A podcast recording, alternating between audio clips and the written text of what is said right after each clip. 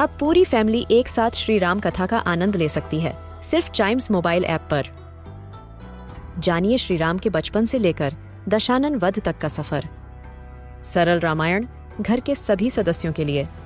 आज ही डाउनलोड करें चाइम्स मोबाइल ऐप एप्पल या गूगल प्ले स्टोर से.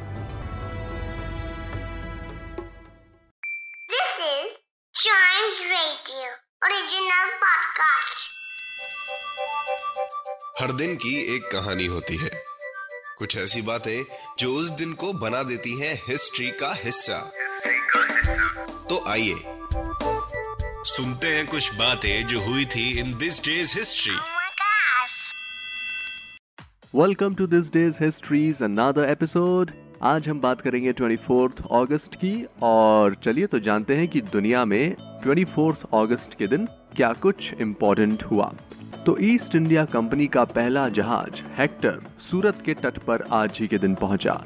1608 में कैप्टन हॉकिंस के नेतृत्व में अंग्रेज़ों का ये पहला जहाज़ भारत पहुँचा उस समय मुगल सम्राट जहांगीर का शासन था। और इतिहास की इस घटना ने इंडिया की हिस्ट्री, ज्योग्राफी, इकोनॉमिक्स सब कुछ बदल कर रख दिया। हम्म वहीं 1891 में आज ही के दिन famous scientist Thomas Alva Edison ने मोशन पिक्चर कैमरा का पेटेंट करवाया। और वैसे इसी इन्वेंशन के बाद से आज हम लोग इस सिनेमा और फ़िल्मों का आनंद ले पाते हैं। वहीं आज के दिन भारत को दो दो प्रेसिडेंट भी मिले थे। हम्म 1969 में वीवी गिरी भारत के चौथे राष्ट्रपति बने। और वहीं आज ही के दिन 1974 में फखरुद्दीन अली अहमद भी इंडिया के फिफ्थ प्रेसिडेंट बने। और 1995 में आज के दिन माइक्रोसॉफ्ट ने विंडोज़ 95 ऑपरेटिंग सिस्टम लॉन्च किया था और ये पर्सनल कंप्यूटर की दुनिया में एक रेवोल्यूशनरी इवेंट था।